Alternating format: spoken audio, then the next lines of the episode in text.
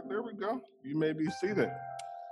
Thank you, praise team, for leading us so well, as you always do. Before I get started, I want to thank my brother, Pastor Babatunde, for dressing me this morning. So I think he got tired of me wearing t-shirts and, and hoodies in the pulpit. So brother man went all the way back to Africa, all the way back to Nigeria, and got me this shirt. It's a nice shirt though. So thank you, brother Pastor Babatunde. Uh, thank you guys for praying for me. Some of you may have known that uh, during travels on vacation with my beautiful wife of 18 years now, uh, I picked up a little COVID, but I'm completely healed. Two negative tests in a row but there's this nagging cough that will not leave me. So my wife commanded me to bring water up here, and because I'm not a fool, I listen to my wife. And so I beg your your patience. If I start coughing and start drinking, you'll know why. All right. So with that, uh, again, welcome to Anacostia River Church, and let me go ahead and pray for us, and then we'll jump right into it. Lord God, we do indeed thank you for this day that you've given us. I thank you for each person represented here. I thank you for the songs that we've been singing. Father, we thank you for the praises that have gone up. We thank you for the prayers that have gone up. And now, Lord God, as we turn to your word, we ask that you will speak to us through your word, that we will leave this place differently than how we came in, that we will be convicted, not by anything that I say, Father, but by what we find on the pages of life. We ask this in your son's name, I do pray. Amen. So, you guys will remember that for the past few weeks, we've been going through a series on Ephesians. And our brother Matt has been doing a fantastic job of walking us verse by verse through that wonderful book. We decided to give him a break this morning. And so, what we're going to do is return to our What Does the Bible Say series. And so, this is a series that the pastors thought of, I think it was maybe October or November of last year, that throughout the year, we wanted to come and bring to you guys some basics of the faith, right? So, in addition to renewing ourselves with our covenant and our, our five M's, we also wanted to renew ourselves by just reviewing some of the basics of the faith that we want to make sure that we all have, making sure we're coming all from the same playbook. So, if you remember, a few months ago, we had a, a pastor from Florida, part of the Creek Collective, who came and he preached to us the first sermon in that series on what the Bible is, the doctrine of the Bible. And then I think it was three weeks ago, our own brother Colin came, stood right here, opened God's word, and taught us about God, who God is. And so he walked us through the doctrine of God and some of the attributes of God. And now this morning, the task I have before us is to talk about the doctrine of man.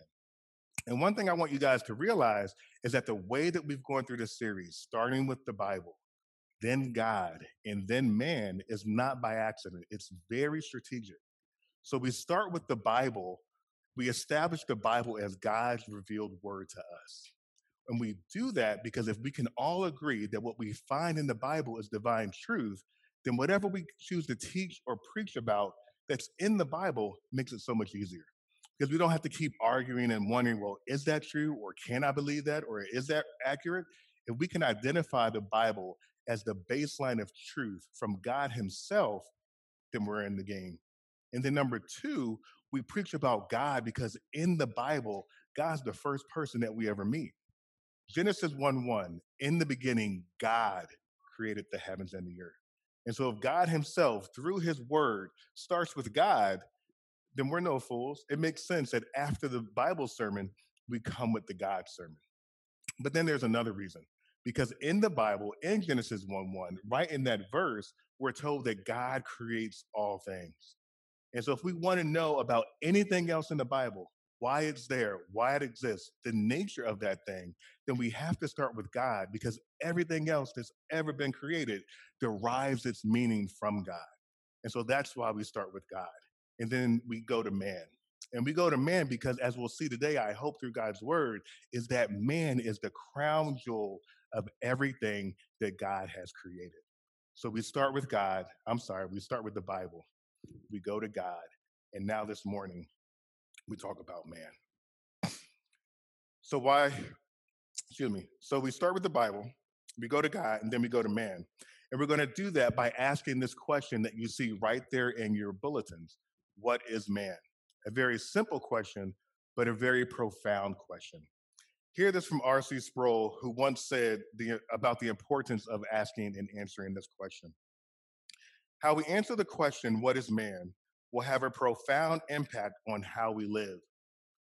It's been said by one theologian that how human beings understand their own existence determines how they think, how they behave, and the type of culture that they produce.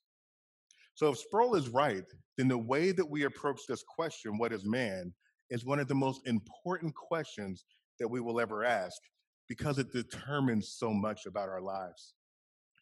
How we answer this question is not just a theological exercise where we only engage our minds. How we answer this question has real consequences for how we live. Think of the slave master that has the Bible in one hand and chains and whips in the other. And think about how he answers this question one way for himself and another way for the African. That the way he, he goes through that logic has real devastating consequences that were felt then and can still be felt now. Or think about apartheid in South Africa or Nazi Germany when millions of Jews were killed. Or think about how many of the debates that we have today abortion, gender identity, unjust treatment of black and brown folks, human trafficking, and the list goes on and on and on. And at the root of all these issues is this question what is man and how should I treat him?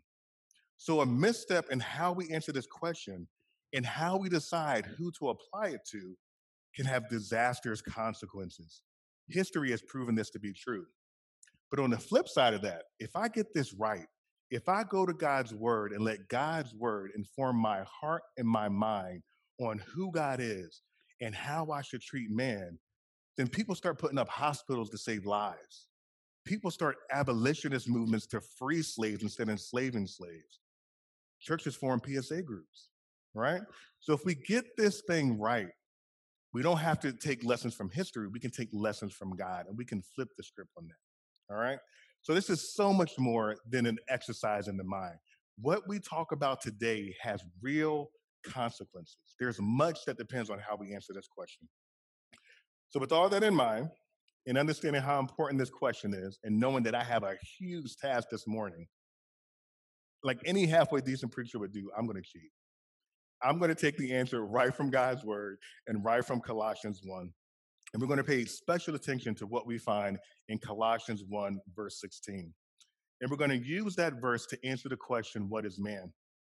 And we're going to pay special attention to that verse and what it says to us. And from that one verse, we're going to see two things two simple statements that help us understand the nature of all created things. So, number one, we're going to see that all things were created through Jesus. And number two, we're going to see that all things were created for Jesus. And so, these two aspects of all created things are going to help us answer the question what is man? Because they are true about every human being that has ever lived. Starting with Adam and Eve in the garden, all the way down to every person in this room today, those two things are true. Those two aspects of our existence are at the essence of what it is to be a human being. These two facts, created through Jesus and created for Jesus, are universally true about every human being on the planet. As a matter of fact, you've never met a human being where these two aspects of their very existence are not true. And so, because these two things are so foundational, this is where we're going to spend our time today. So, if you have your Bibles, and I hope you do, if you don't, I think there may be people who have some. Um, so if you raise your hand and if you need a Bible, there are people who will, looks like Jada, I can't see who that is I'm half blind. Is that Grace? Brittany Y. Hey, Brittany. So we got Jada, we got Brittany Y. Thank you, Essie. So if you need a Bible, go ahead and raise your hand and they'll bring it to you. And then when you get that, go ahead and open the word, God's word, to Colossians chapter 1. So we're going to pay attention, like I said, to verse 16. But before we get there, just a, a quick recap of this particular uh, book of the Bible.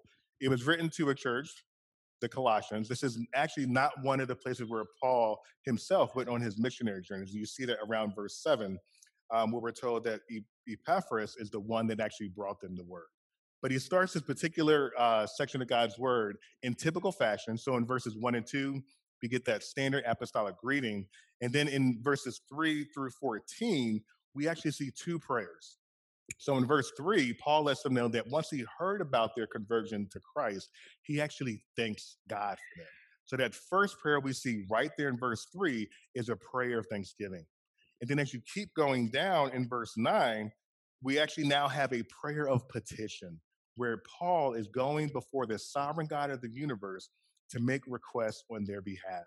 And then after Paul gets off his knees in verse 14, as we enter into verse 15 through 20, we now see what we call Christology, or these statements about Jesus that tell us who he is and what he's about. And you see that right there in verse 15, he starts, He is. So that's the first Christological statement that we see in this chapter. And what we're going to do is pick it up on the second one.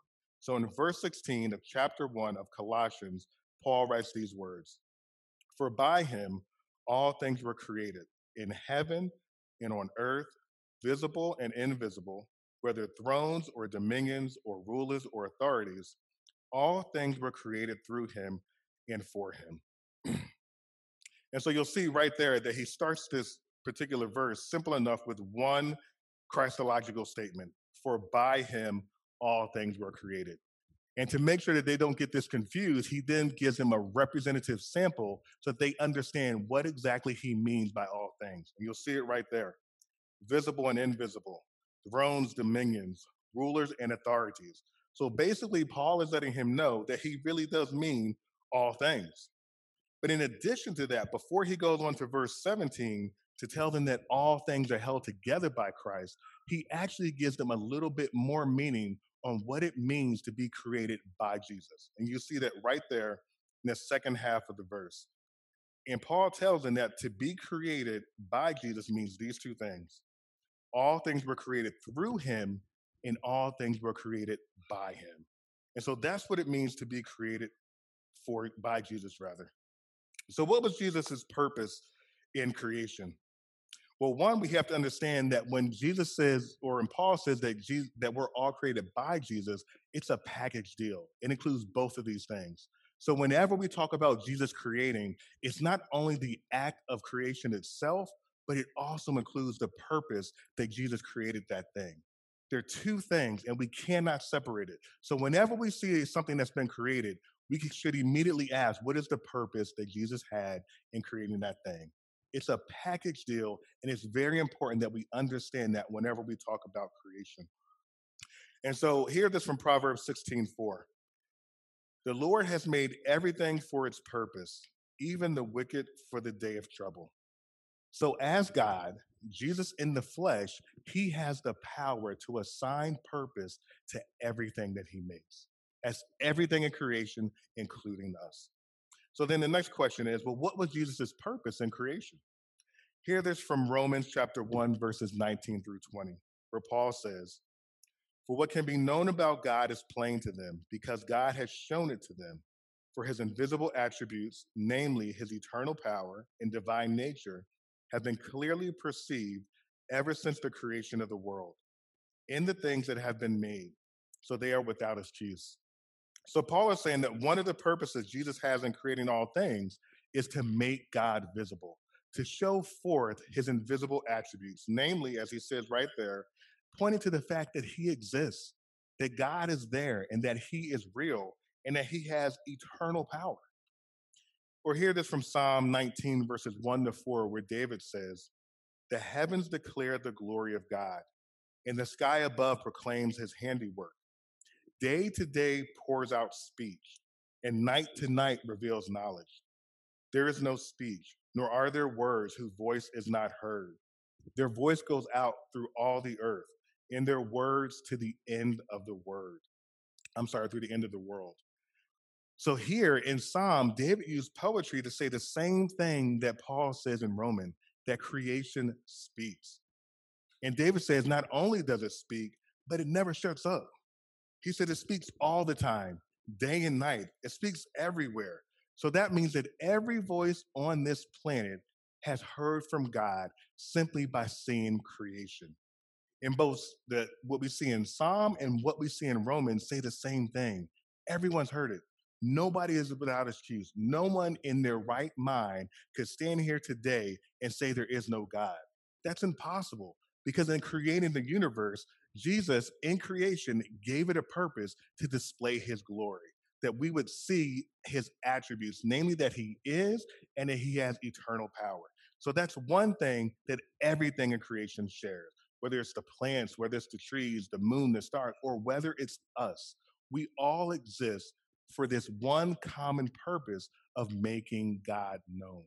Not only making him known, but making him known in a great way to make sure that people know that the God we serve is glorious. So, this is one common purpose that we have.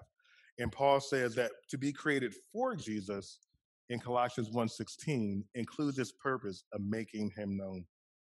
So what Colossians 1:16 shows us at a macro level that all things exist to show forth God, what Tano read for us early in Genesis 1 shows us the detailed level of how God created and the specific purposes that he gives.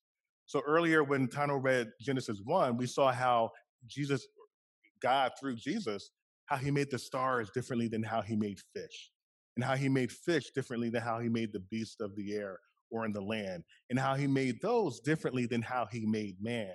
And it's in the uniqueness of how God created man differently than the plants and differently from the birds and differently from the fish that we can answer this question what is man? So if you have your Bible, let's go ahead and turn back to what Tano read for us earlier in Genesis chapter 1. And as we step through that, we're not going to read it again, but as we step through that, there are a few things that I want us to notice to help us answer this question of what is man. So, one, let's look at how God reveals his purposes for creating. And when we do that, when we look at these first 27 verses, we're going to see that there are three major ways that in creation, at this detailed level, that God shares with us why he creates things.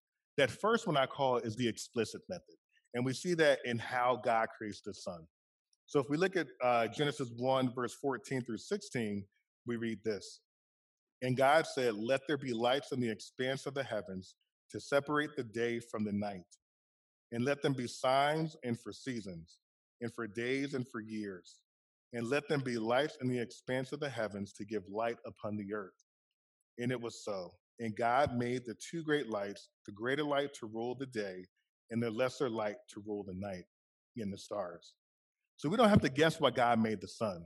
We know exactly why he made the sun to separate the day from the night, to be used for times and seasons and all these other things. So God was explicit or forthright and straightforward in letting us know why he creates the sun. The other way that God reveals his purposes is through this phrase, according to their kind or according to its kind. And depending on the translation of the Bible you have, you'll see that this is mentioned 10 or 11 different times. So look at how God creates fruits and vegetables in verses 11 and 12. And God said, Let the earth sprout vegetation, plants yielding seed, and fruit trees bearing fruit in which is their seed, each according to its kind on the earth. And it was so. The earth brought forth vegetation, plants yielding seed, seed according to their own kinds, and trees bearing fruit, in which is their seed, each according to its kind. And God saw that it was good. So, God being God and being able to create whatever He wants, He could have given us just kale as our only vegetable. Or he could have given us apples as our only fruit. But instead, God has given us diversity. We have different kinds of vegetables. Huh? We have different kinds of fruit. And in that, in this diversity, we see that an apple is not an orange. Amen? Matter of fact, an apple make a horrible orange because that's not why it was created. An apple was created to be an apple and do apple things. Right? And in the same way, y'all crazy. Um, so when God creates something according to its kind, what he is telling us through that phrase is that distinct from the rest of creation. And in that distinctness, we actually see that thing's purpose. So thank God for apples, because I love them joints, right? Um, so when God creates man, Notice now that he doesn't use the explicit method. He doesn't say, We are creating man for this purpose in the way that he did the sun. Nor does he say according to his kind. So we don't see that man is created according to his kind like he does with kale like he does with apples.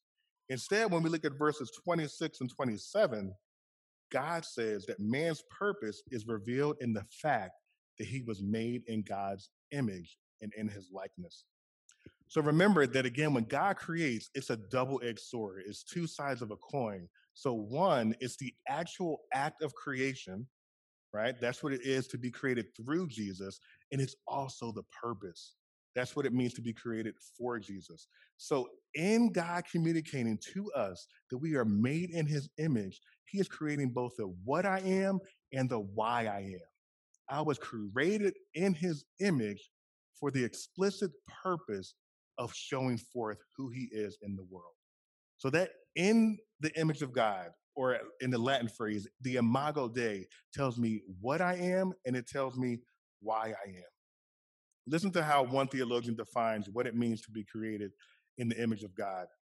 In fact, as we read the rest of Scripture, we realize that a full understanding of man's likeness to God would require a full understanding of who God is in his being and in his actions, and a full understanding of who man is and what he does.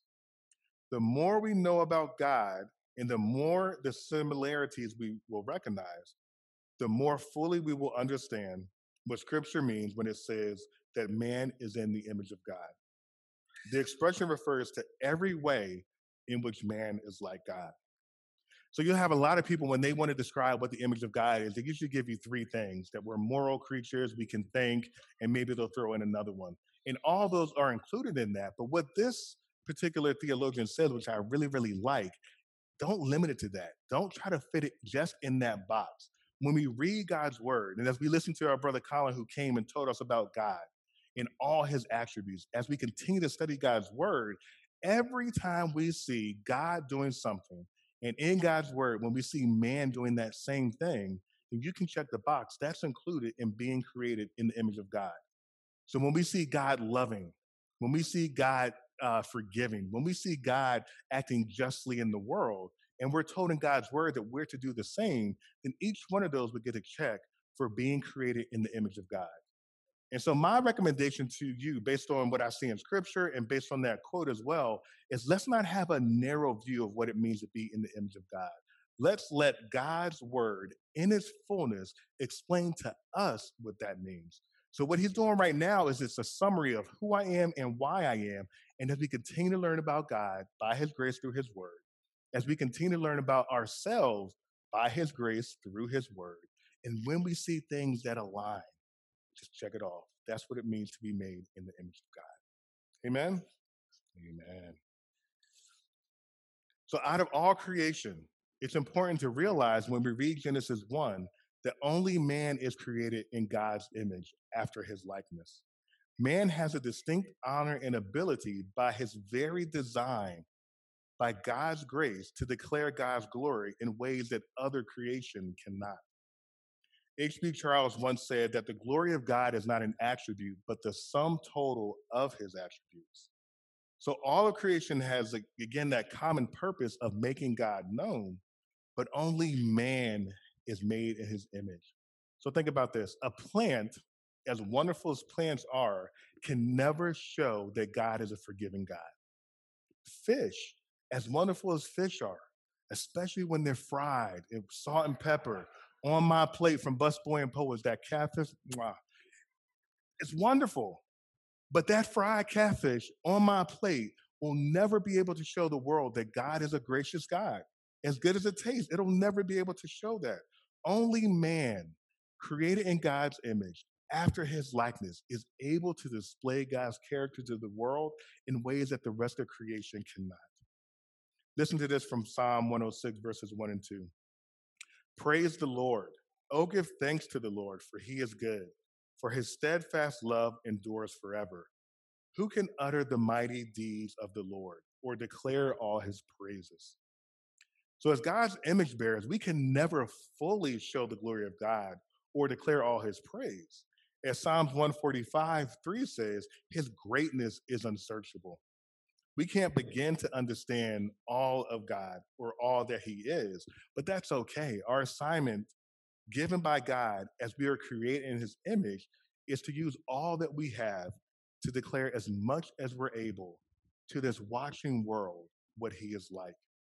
So when someone leaves our presence, what they should be thinking to themselves is, hmm, so that's what God's like.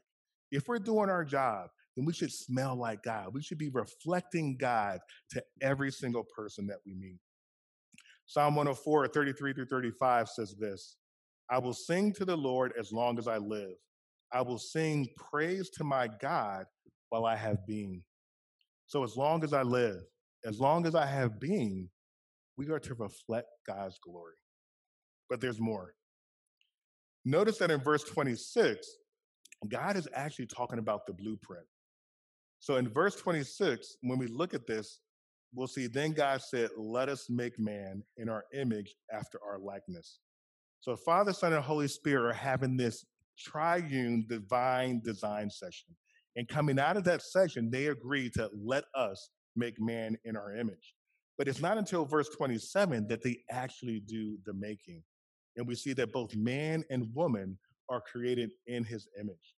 So, what I want to do is, I want to flip over to Genesis 2, and I want to see exactly how God made us in his image. I want to look at the kind of stuff that we're made of. And so, when you turn the page, depending on your Bible, and you look at Genesis chapter 2 and look at verse 7, you'll find these words. Then the Lord God formed a man of dust from the ground and breathed into his nostrils the breath of life, and the man became a living creature. From this one verse, we see that God has given us a physical body and a non physical soul, sometimes called spirit. And you'll see that when God first made man, he made him from the dust of the earth. So God made a full grown Adam, right?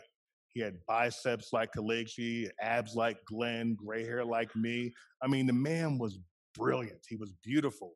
But notice that even though he was a fully formed man, he was not a living creature until God breathed in him the breath of life. And so God has created us both with a physical body and a non-physical soul. Ecclesiastes 11:5 says this, as you do not know the way the spirit comes to the bones in the womb of a woman with child, so you do not know the work of God who makes everything. So I'll be the first to say, I have no idea how my body contains my spirit. I do not know if my spirit is in my toes. I do not know if it's in my arm. I do not know if it's in my hand. Peter, if I lose a toe, am I losing some spirit? I have no idea. But that's okay. So Ecclesiastes is saying, even through the birthing process, the way the spirit comes into the womb, it is a mystery. And it's okay that it's a mystery. We don't have to understand exactly how it works to know that we have it. Amen. Listen to this from Zechariah chapter 12, verse 1, where we find these words The oracle of the word of the Lord concerning Israel. Thus declares the Lord, who stretched out the heavens and founded the earth and formed the spirit of man within him.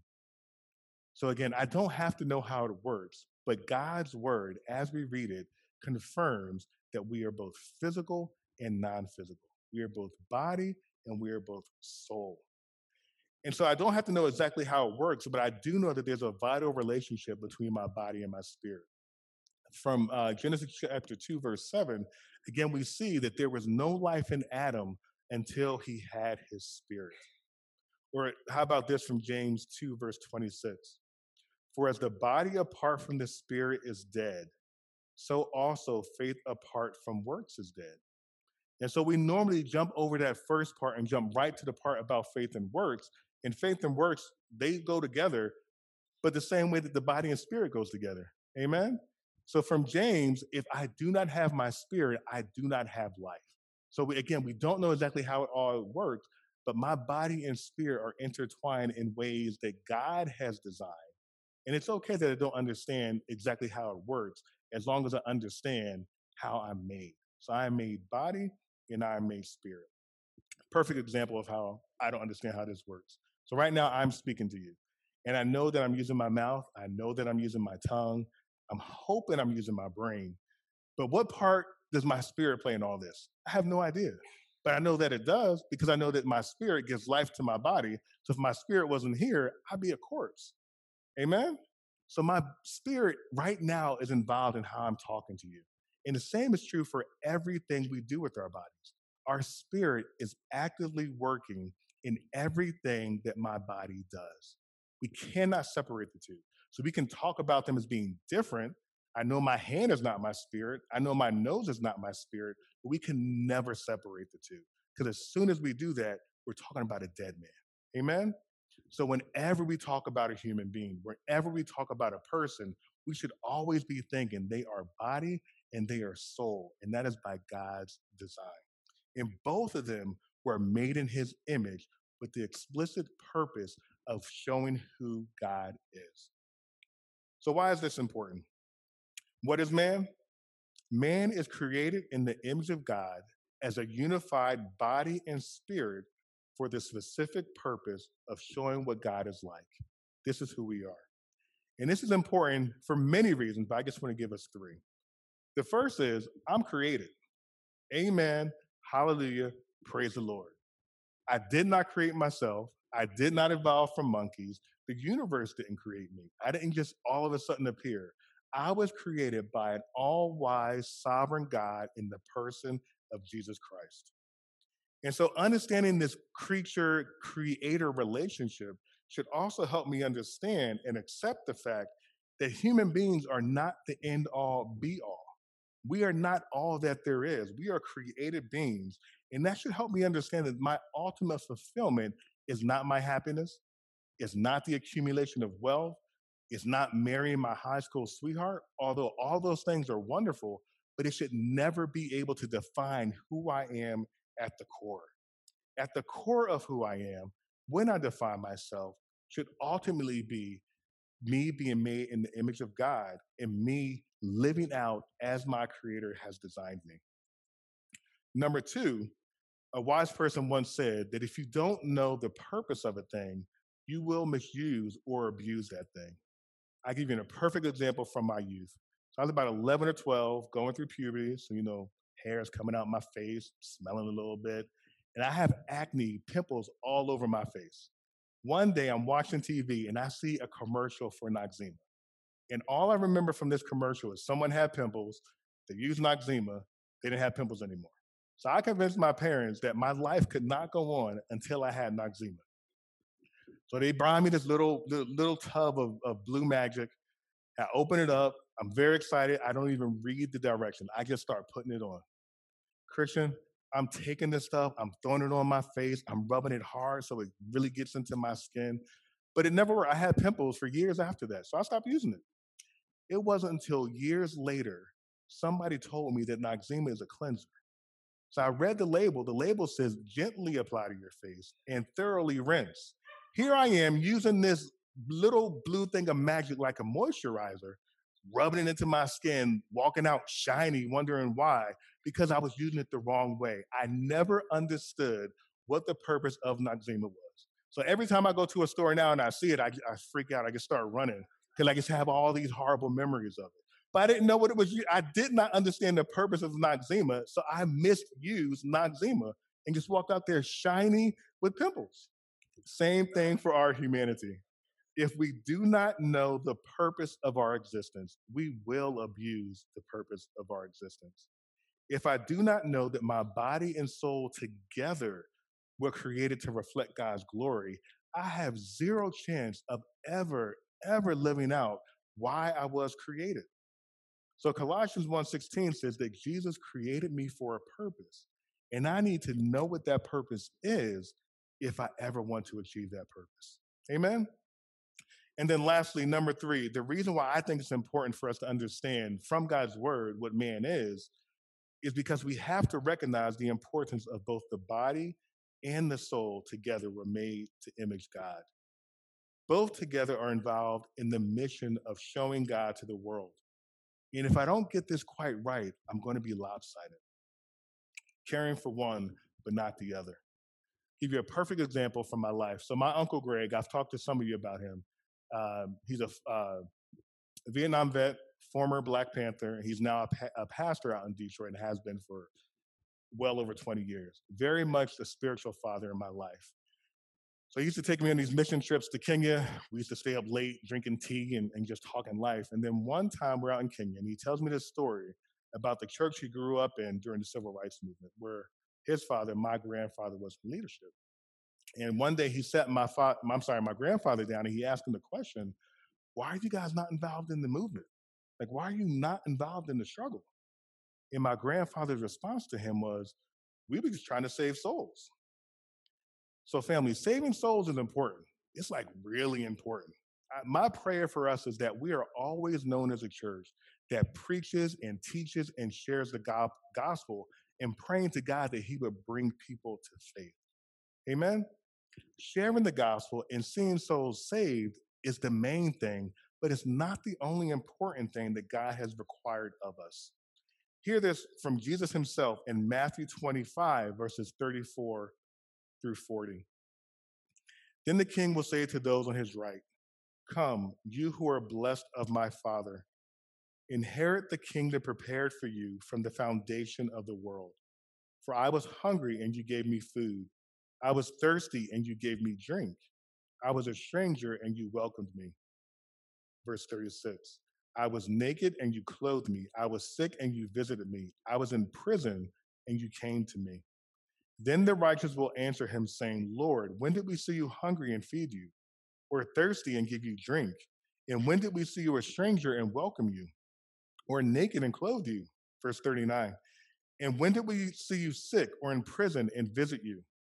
And the king, talking about Jesus, will answer them Surely I say to you, as you did it to one of the least of these my brothers, you did it to me.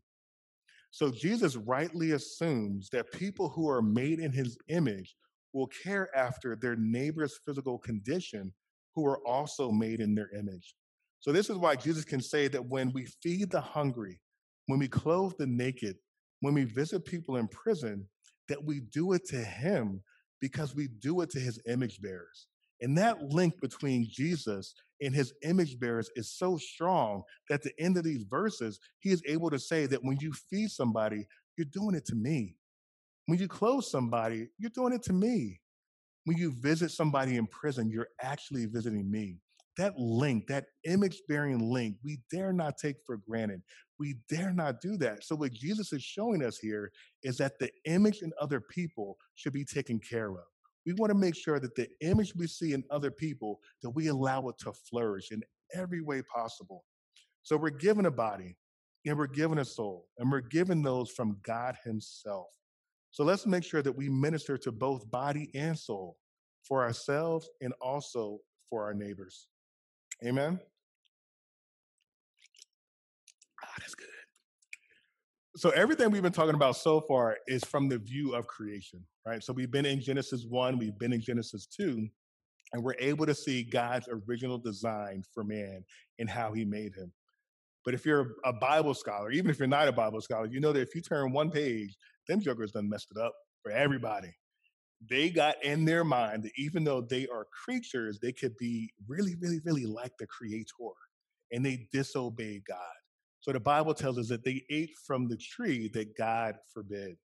And then I think it's in Romans where, where it says that in Adam all men fell. And so the original sin and the impact of that sin has now gone throughout the world. So that's why if we go outside right now, if we turn on the news, we see nothing but chaos. That is sin in the world. And so then the question becomes with sin in the world, and more importantly, with sin in me, and I hate to tell you, actually, I'm glad to tell you, with sending you, what happens to that image? Is that image gone? Is it somehow destroyed? So listen to this from Genesis 9, uh, where God is giving instructions to Noah and his sons after the flood. Um, and so he tells them that they can eat meat, which is the first time we see that in scripture. Uh, amen for meat. Uh, he tells them to be fruitful and multiply, which is something that he originally told Adam and Eve as well. And then in Genesis 9, 5 through 6, God tells Noah and his sons these words In your lifeblood, I will require a reckoning. From every beast, I will require it, and from man. From his fellow man, I will require a reckoning for the life of man. Whoever sheds the blood of man, by man shall his blood be shed. For God made man in his own image. So even after the fall, even with sin in the world, and I assure you, Noah was not a sinless man. And even with that sin, God still recognizes the image that he placed on man. So much so that he uses the image of God as a reason why someone should not murder. So, an offense against an image bearer is an offense against God himself. Or what about James chapter 3, verses 9 through 10, where James says, With it, talking about the tongue, we bless our Lord and Father, and with it we curse people who are made in the likeness of God. From the same mouth, blessing and cursing. My brothers, these things ought not to be. So again, James is talking about how we use our mouths, and sometimes we use it to praise God, and then other times we use it to curse man. And James concludes that these things should not be. But why shouldn't they be? Why is cursing man wrong? James tells us it's wrong because man is made in the likeness of God. So the fact that sin is in the world and the fact that sin is in us does not remove the image of God in us. That image is still intact. And so, what we see from these verses, even after the fall, is that there is great human dignity as a result of being made in the image of God. So, think about this verses in Genesis 9 and God saying not to murder because we're in his image. And this verse in James, where James says that we should not even talk badly about, about men. Think about this as a range of things that are off limits in how we treat man. God uses two extreme poles to let us know that as a result of being made in the image of God, any unjust treatment on one of his image bearers is off the table. Any unjust treatment, from something as significant as killing to something as light that we may think is light as talking poorly about someone. Those two ends and everything in between is off the table because we still have the image of God, even though sin is in our lives. So it's important that we recognize the image that we all share. And it's important to realize that the image is on all man, not just Christians. It's on Jews, Christians, Muslims, agnostic, same sex attracted, gender confused, white folk, black folk, Republicans, Democrats, blind, deaf, old, young, the unborn. They all have the image of God stamped on them. So if you're a created human, which is every human, then you bear God's image even after the fall. So we don't get to pick and choose who we decide to see as image bearers. We're all image bearers, which means we don't get to pick and choose mm. who we're going to treat with dignity and who we're not. All persons have dignity. All persons are made in the image of God. Amen? Amen. So sin may not destroy this image, but it does distort this image.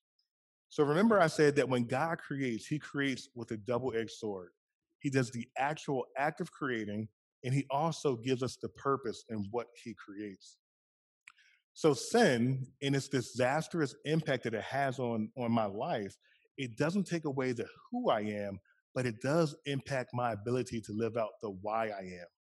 So sin, and its devastating impact, does not allow me to fulfill my assigned mission of showing forth God's character in a way that God accepts. So if you go back to Colossians and you look at verse 21, we're going to find these words. And you, talking about the Colossians, who once were alienated and hostile in mind, doing evil deeds. This is Paul's way of summarizing the impact of sin. So he says that sin alienates or separates us from a holy God. In the same way that my body without the spirit is dead, God says that I am dead without him. This is why Ephesians 2 says we are dead in trespasses and sins. Sin kills my relationship with God. Sin makes me an enemy of God. But that's not it. Sin has made my mind hostile to God. The same God that made my mind, in my mind, I now want to curse. I'm no longer thinking wonderful, beautiful thoughts about God in my mind because of sin or his image bearers. But it gets worse. Finally, instead of using my body and soul to display God's character, Paul says I use both of them to do evil deeds. And again, all we have to do is turn on the news All we have to do is walk out of this room. All we have to do is look in our own hearts to know that this is true. Sinful people engage in sinful deeds. It corrupts us to the core. But it gets worse. Because, because of sin, the Bible says that I deserve God's righteous wrath and eternity in hell. But thank God for verse 22, because that's the hope. This is what we read, and we say that this is the good news, or what Christians say, this is the gospel. So, verse 22 says this If indeed you continue, no, that's 23. 22. He is now reconciled in his body of flesh by his death in order to present you holy and blameless and above reproach before him. So, this is Paul's way of talking about the cross. Jesus, being God in the flesh, lived a perfect life. He's the only person to ever walk this earth that was actually sinless. He kept God's law perfectly. So what Romans 3:23 says, all have sinned and fallen short of the glory of God, where you and I have fallen short because of our sin, Jesus did not, because he was actually righteous. He was actually perfect. But the Bible says he went to the cross and died. But why did he do that? He went to the cross in our place to die the death that we could never die. Because he was sinless, God actually accepted his sacrifice on our behalf. So the Bible says that he was crucified, and then three days later, he was resurrected from the grave, which proves that God actually accepted his sacrifice. So today, if you're here, if you're not a Christian, if you're if you are still in verse 21, if you are alienated from God, if you are hostile in mind toward God, and if you're still engaged in evil deeds, we would ask that you would stop that. We would ask you to repent, which is to turn from your sins and to turn to Christ, believing that what Christ did on the cross in our place is enough for the forgiveness of our sins. And it's enough, as verse 22 says, to reconcile us back to God. So in verse 21, we're alienated, but through Christ, in verse 22, we're reconciled.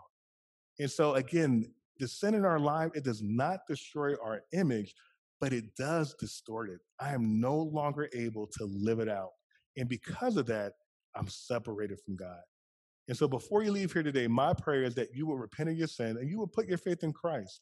And then and only then the Bible says that we have life in Christ. So before when I was not able to actually image him effectively because of the sin in my life, even though it's hard, I'm now given life. I'm given the Holy Spirit to help me do that very thing that I was created to do. So, what is man? Man is created in the image of God as a unified body and spirit for the specific purpose of showing the world what God is like. Since God has given us a purpose, family, let's make sure we live that purpose. Amen? All right, let's pray. Lord God, we do thank you for your word this morning, for it is indeed a lamp unto our feet and a light unto our path. We thank you for how in your word we find the very things we need to know for our souls. We find your truth. We find you speaking to us. Father, we thank you for how we read in Colossians and in Genesis and throughout your entire word that we are creatures created by a sovereign, all wise, all powerful God who has given us a purpose of imaging him, of showing him, reflecting and mirroring his very character to a dying world.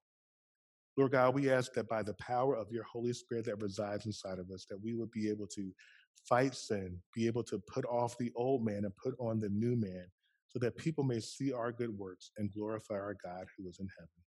It's in your son's name I do pray. Amen.